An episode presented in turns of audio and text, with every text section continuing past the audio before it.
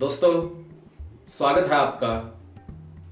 आज हम बातचीत करेंगे यशपाल की कहानी पर्दा के बारे में। यशपाल एक यथार्थवादी लेखक हैं जो अपनी कहानियों और उपन्यासों में समाज के बीच में फैली हुई कुरीतियाँ, बुराइयाँ, हमारे समाज की विडंबना, जो भी समस्याएं हमारे समाज के सामने आती हैं, उनको अपनी कहानियों का विषय वस्तु बनाते हैं। प्रेमचंद के बाद यशपाल एक ऐसे कहानीकार हैं जिन्होंने कहानियों को समाज की सच्चाइयों से जोड़ा।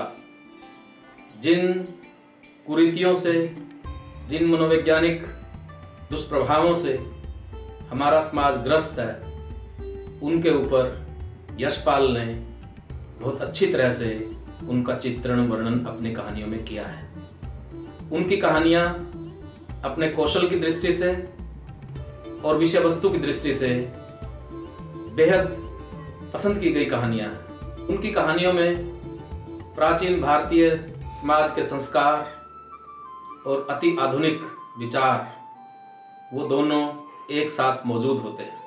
समाज की जो जटिल विसंगतियाँ हैं, उनकी कथाओं में वो चित्रित होती हैं। उन्होंने धर्म को, समाज को, राजसत्ता को अपने कहानियों का विषय बनाया है।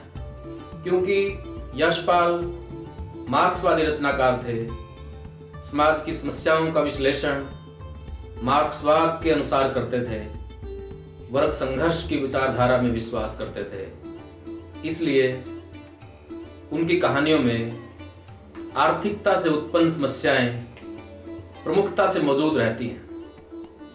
कहानी का विषय वस्तु चाहे किसी भी पक्ष से जुड़ी हो, परंतु उसकी जड़ें वे आर्थिक व्यवस्था के अंदर तलाश करते हैं। पूंजीवादी समाज में व्याप्त शोषण के विविध रूप, विविध चित्र, शोषण का पूंजीवादी तंत्र और उसमें पिछते हुए श्रमिक जन, महिलाएं, दलित जन उनकी कहानियों में अपना स्थान पाते हैं। यशपाल ने अपनी कहानियों में परंपरा का अंधानुकरण और धर्म में फैले हुए अंधविश्वास, उनको आधार बना के भी अपनी कहानियाँ लिखी हैं। यशपाल का मानना था कि उनकी कहानियों में मुख्य रूप से तीन चीज़ें मौजूद हैं: घटना, रोचकता और उद्देश्य। पर्दा कहानी में भी एक स्पष्ट उद्देश्य है। पर्दा कहानी में भी एक स्पष्ट उद्देश्य है झूठी प्रतिष्ठा के प्रति, झूठी इज्जत के प्रति, सामंती संस्कारों के प्रति, अतिरिक्त मोह। पूरी कहानी का ताना बाना इसके इर्द गिर्द बुना गया है।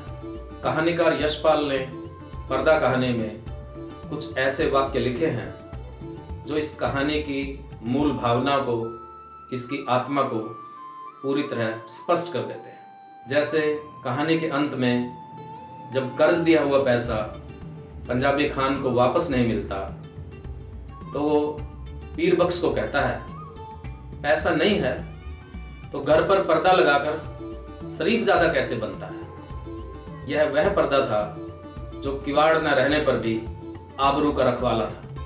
ये कहानी पीर बख्श के माध्यम से जो हमारा पूरा मध्यमवर्गीय समाज है, उसकी मानसिकता को उद्घाटित करती है।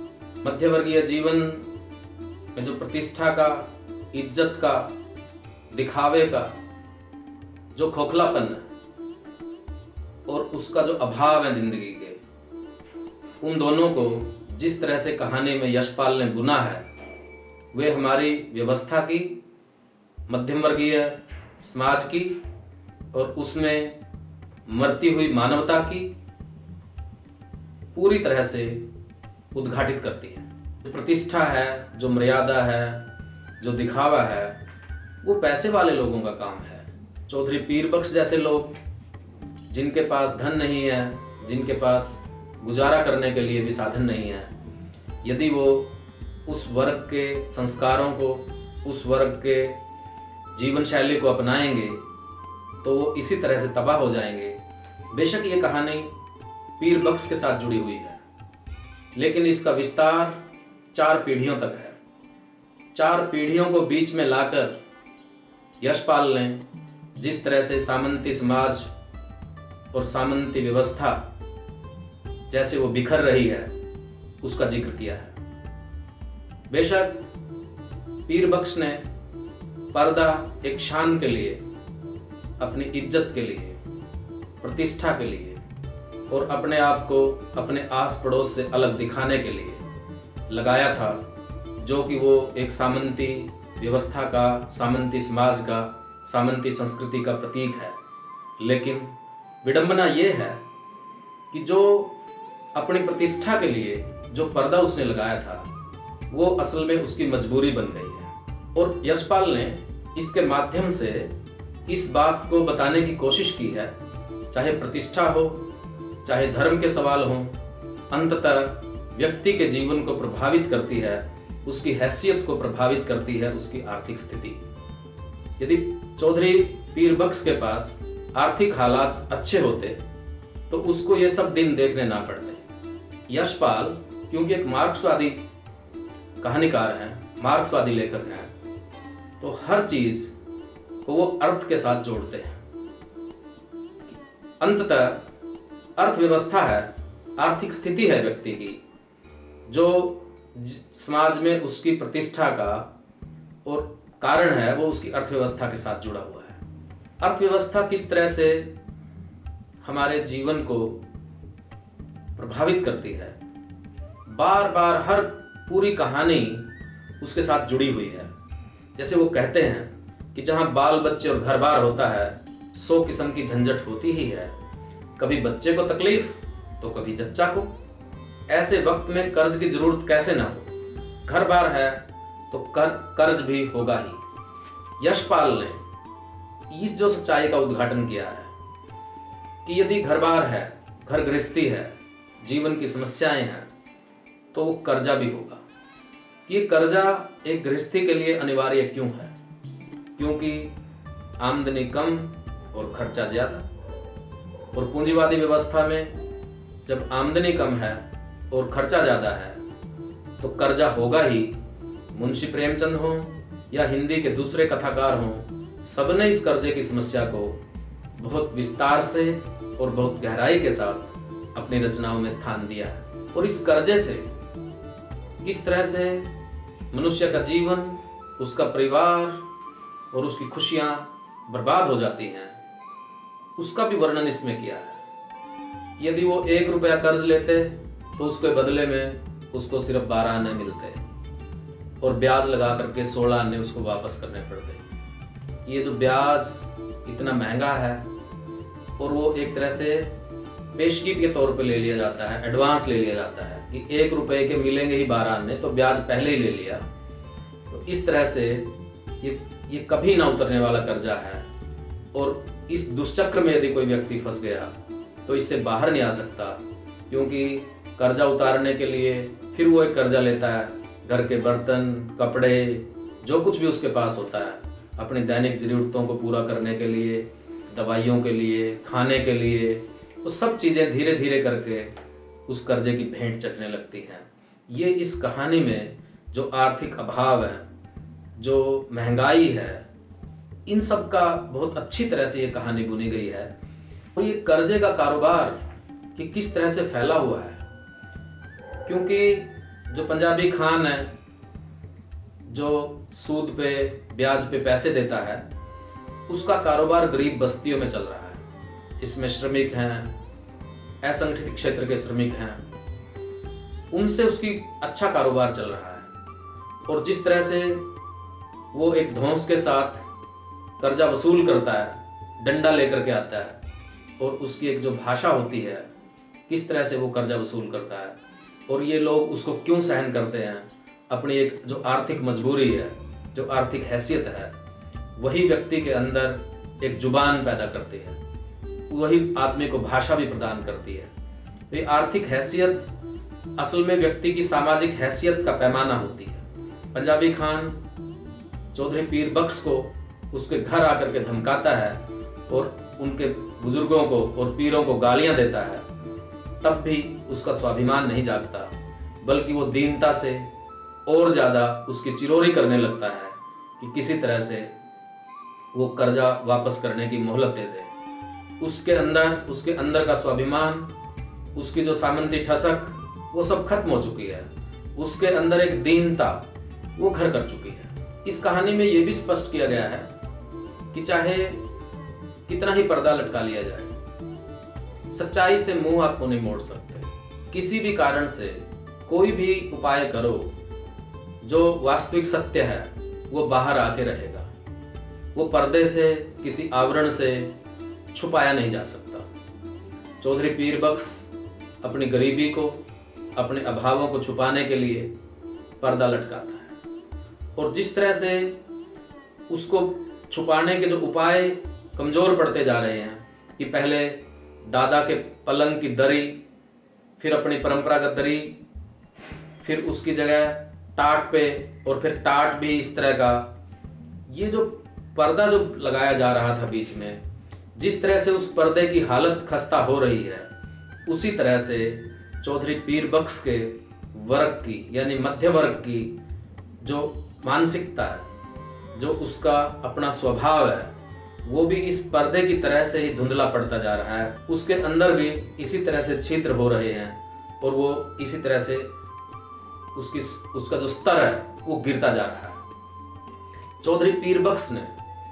अपनी वास्तविक स्थिति को, अपने आर्थिक अभावों को जितना छुपाने की कोशिश की, उसने इसी बात के लिए पूरा जोर लगाया कि किसी को पता ना चले कि उसकी अपनी हैसियत क्या है। लेकिन अंततः जो सच्चाई है, जो वास्तविकता है, वो होकर के रहती है।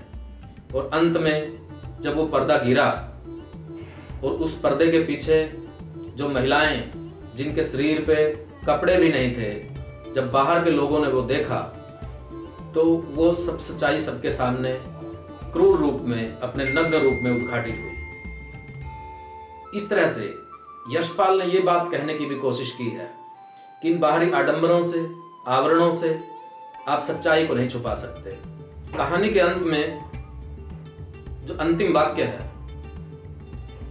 कि अब जिस भावना से पर्दा लटकाया गया था, उसका कोई अवलंब न बचा था। ये कहानी का निचोड़ है, ये कहानी का सार है, जिसके लिए कहानी बुनी गई है कि अंततः सत्य, और सत्य ही टिकेगा। वो स्पष्ट तौर पे दिखाई देगा। जो बाहरी दिखावे, आवरण, ओढ़ी हुई प्रतिष्ठा, झूठी मर्यादा, झूठा सम्मान, इज्जत के खोखले दावे, ये सब उसके सामने उद्घाटित हो जाते हैं। चौधरी पीर बख्श जिस मोहल्ले में रहता है, वो मोहल्ला कारीगरों का है, कामगारों का है, श्रमिकों का है, जिसमें धोबी, मोची या दूसरे तरह के हाथ से काम करने वाले लोग हैं, जो बड़ी अपने अभावों में भी एक खुली जिंदगी जीते हैं। लेकिन चौधरी पीर बख्श उनके बीच में रहता है। ये कहानी बता रही है कि चौधरी पीर बख्श की हैसियत इन लोगों से ज़्यादा नहीं है, लेकिन वो ये पर्दा टांग करके उन लोगों से अपने आप को अलग करना चाहता है। ये इस कहानी की विडंबना है। इसके माध्यम से यशपाल इस बात की ओर संकेत करना चाहते हैं कि जो मध्य वर्ग है, उसकी जो हैसियत है समाज के अंदर, वो एक जगह नहीं रह सकता। वो अपनी स्थिति को, या तो वो श्रमिक वर्ग की तरफ, निम्न वर्ग की तरफ, जिसका शोषण हो रहा है उसकी तरफ जाता जाएगा, या वो उच्च वर्ग में शामिल होता जाएगा। लेकिन मध्य वर्ग की विडंबना ये है कि वो अपने आप को, जो निम्न वर्ग है, जो वास्तविक वर्ग है, जिसके साथ उसकी आर्थिक हैसियत, उसकी संस्कृति, उसका बोलचाल, रहन सहन, दिखावा सब मिलता है, उससे वो कन्नी काटता है, उसमें वो जाना नहीं चाहता, और सारी संस्कृति, सारा दिखावा वो उन लोगों की तरफ बढ़ना चाहता है, उस वर्ग की तरफ जाना चाहता है जिस वर्ग में जाने की उसकी हैसियत नहीं है, जिसमें उसकी आर्थिक हालात नहीं है। ये जो अंतर्विरोध है मध्य वर्ग का, ये भी इसके माध्यम से यशपाल स्पष्ट करते हैं। इस तरह से इस कहानी में जो मध्यवर्गीय जीवन है, जो उसकी वास्तविकता है और जो वास्तविकता को छुपाने के किए गए उसके उपाय, इसको कहानी अच्छी तरह से बताती है। यशपाल ने जिस घटना को चुना, वो घटना एकदम स्पष्ट तौर पे जो मंतव्य है उसको उद्घाटित करती है। अच्छा शिल्प वो होता है कहानी का जो उसके लक्ष्य को, जो उसके उद्देश्य को स्पष्ट तौर पे उद्घाटित करने में मदद करे। जो इस कहानी का शिल्प है वो बहुत प्रभावी है। वो इस तरह से प्रभावी है कि जो लेखक का मंतव्य है, जो वो मध्य वर्ग की इस विडंबना को बताना चाहते हैं, उसमें ये शिल्प उनकी मदद करता है, उसको और तीखे तरीके से, उल्लेखनीय ढंग से इस बात को उद्घाटित करता है। कहानी का मंतव्य है मध्य वर्ग के जीवन की विडंबनाओं को, उसके अंतर्विरोधों को, उसके अपनी झूठी शान के दावों को और उपायों को उद्घाटित करना, उसकी वास्तविकता को सामने लेकर के आना, उसकी आर्थिक हैसियत और जिस तरह की संस्कृति और जिस तरह के मूल्य और संस्कारों में वो रहना चाहता है, ओढ़े हुए है, उसमें जो दूरी है उसको व्यक्त करना, ये इस कहानी का मंतव्य है। और ये इसका शिल्प इस तरह से इसको उद्घाटित करता है। जैसे जो पर्दा है एक प्रतीक के तौर पर, जिस तरह से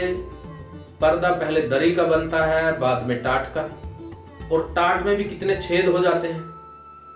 जैसे जो उनका दरवाजा है घर का, वो पूरी तरह से टूट गल चुका है, दरवाजा टूट गया है, लेकिन पर्दा सलामत है, पर्दा अपनी जगह नहीं छोड़ रहा है, ये उसको उद्घाटित करता है। चौधरी पीर बख्श का ये कहना, अपने घर को हवेली कहना, ये इस बात को उद्घाटित करता है कि वो कैसे अपनी स्थिति को बड़ा बना करके देखता है, कैसे उसको वो एक शब्द जाल के माध्यम से अपने आप को ऐसी जगह रखता है जहां उसकी जगह नहीं है। चौधरी पीर बख्श जब रहता गरीबों की बस्ती में है, मजदूरों की बस्ती में है, लेकिन वो उनसे अलग रहना चाहता है, पर्दा लगा करके अपने आप को उनसे अलग कर लेता है। ये जो स्थिति है कि रह रहे हैं आप एक मजदूर बस्ती में, बने रहना चाहते हैं आप एक सामंत और उच्च वर्ग परिवार में, कपड़े के लिए, खाने के लिए,